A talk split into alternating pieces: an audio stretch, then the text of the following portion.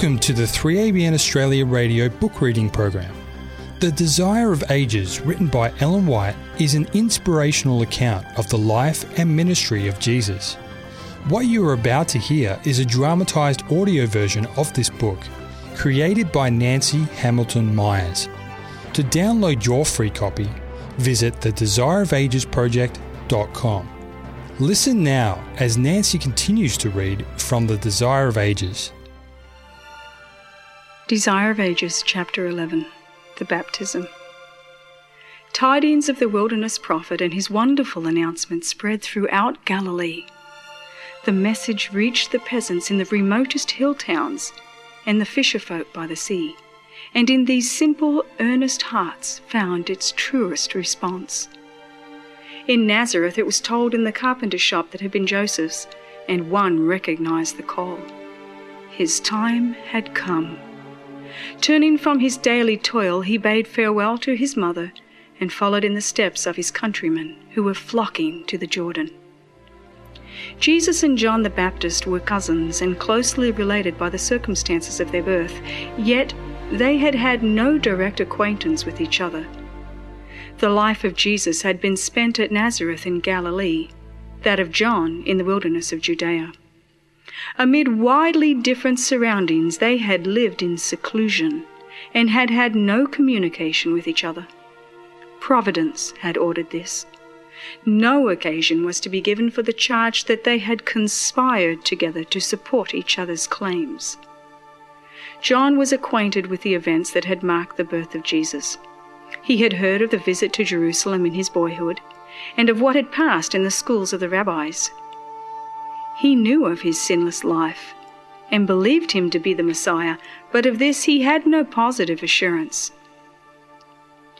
The fact that Jesus had for so many years remained in obscurity, giving no special evidence of his mission, gave occasion for doubt as to whether he could be the promised one.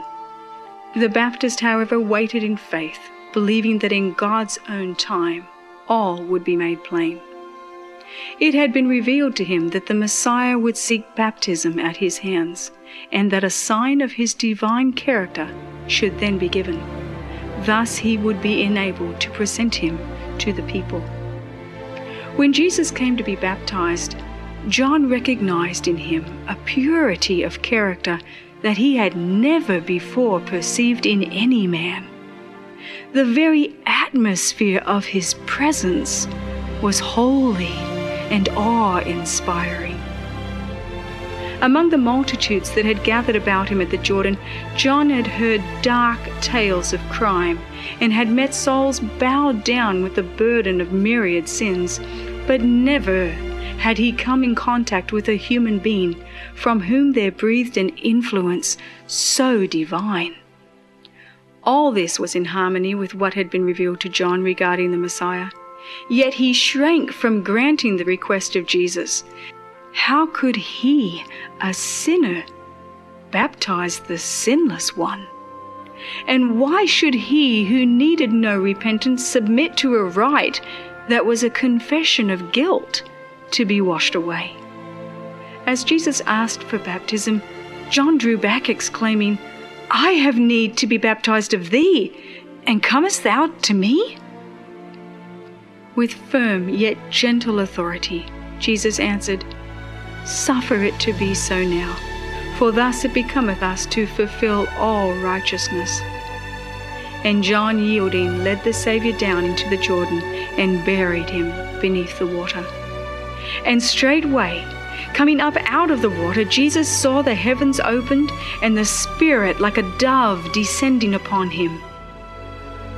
Jesus did not receive baptism as a confession of guilt on his own account.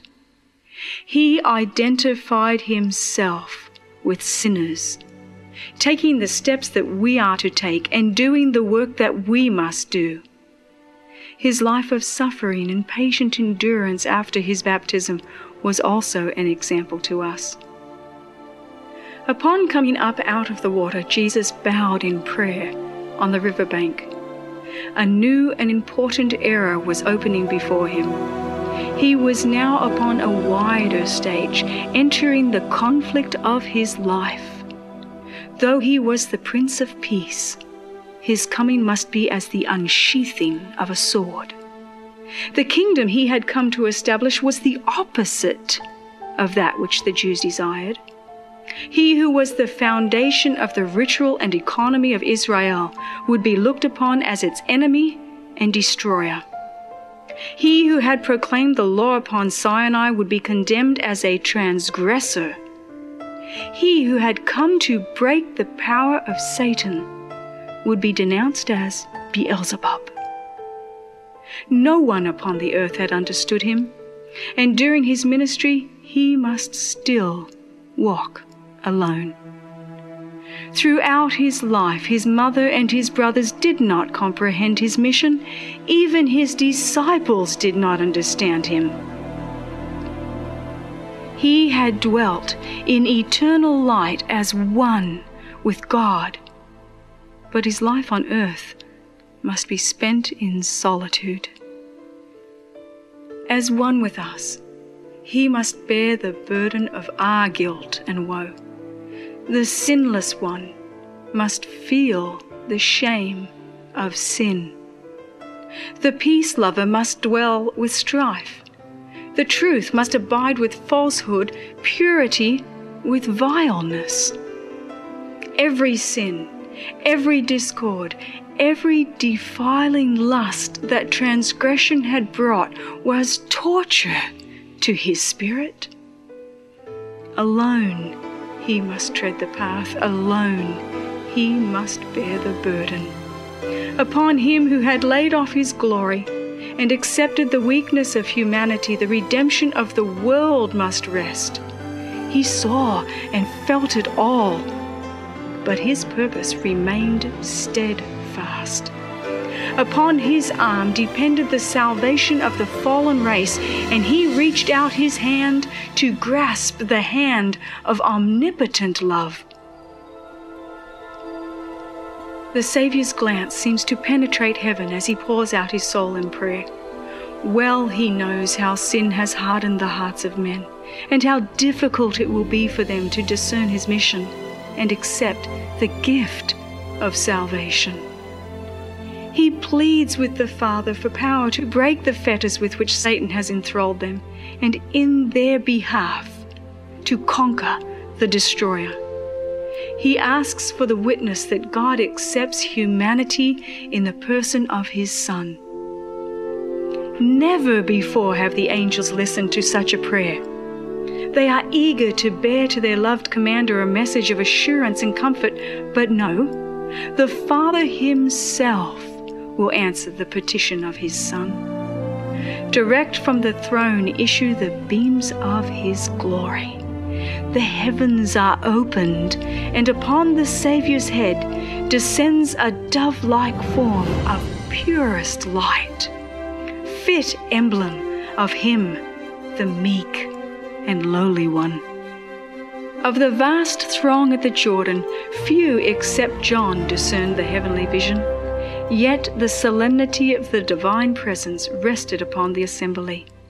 The people stood silently gazing upon Christ. His form was bathed in the light that ever enshrouds the throne of God. His upturned face was glorified as they had never before seen the face of man. From the open heavens, a voice was heard saying, This is my beloved Son in whom I am well pleased. These words of confirmation were given to inspire faith in those who witnessed the scene and to strengthen the Saviour for his mission. Notwithstanding that the sins of a guilty world were laid upon Christ, notwithstanding the humiliation of taking upon himself our fallen nature. The voice from heaven declared him to be the Son of the Eternal. John had been deeply moved as he saw Jesus bowed as a suppliant, pleading with tears for the approval of the Father. As the glory of God encircled him, and the voice from heaven was heard, John recognized the token which God had promised. He knew that it was the world's Redeemer whom he had baptized. The Holy Spirit rested upon him, and with outstretched hand, pointing to Jesus, he cried, Behold the Lamb of God, which taketh away the sin of the world. None among the hearers, and not even the speaker himself, discerned the import of these words, the Lamb of God. Upon Mount Moriah, Abraham had heard the question of his son, My father, where is the lamb for a burnt offering? The father answered, My son, God will provide himself a lamb for a burnt offering. And in the ram divinely provided in the place of Isaac, Abraham saw a symbol of him who was to die for the sins of men. The Holy Spirit, through Isaiah, taking up the illustration, prophesied of the Saviour. He is brought as a lamb to the slaughter, and the Lord hath laid on him the iniquity of us all. But the people of Israel had not understood the lesson. Many of them regarded the sacrificial offerings much as the heathen looked upon their sacrifices, as gifts by which they themselves might propitiate the deity. God desired to teach them that from His own love comes the gift which reconciles them to Himself.